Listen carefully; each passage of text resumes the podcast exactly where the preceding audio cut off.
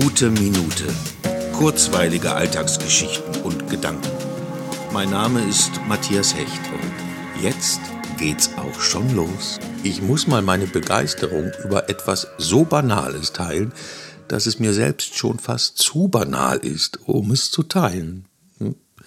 Aber kennt man ja. Man ist voller Freude, also wirklicher Freude über etwas, was sehr wahrscheinlich für andere absolut banal ist. Aber was ist das eigentlich? Banal. Hm, Einfachheit, hm, nicht komplex. Aber das sagt ja noch nichts über Wichtigkeit oder emotionales Potenzial aus.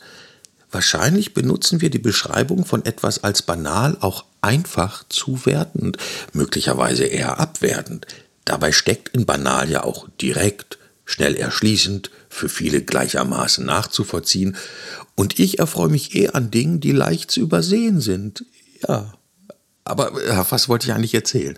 Ah ja, genau. Ich war gerade draußen und da habe ich gesehen, wie sich zwischen zwei Babyklappen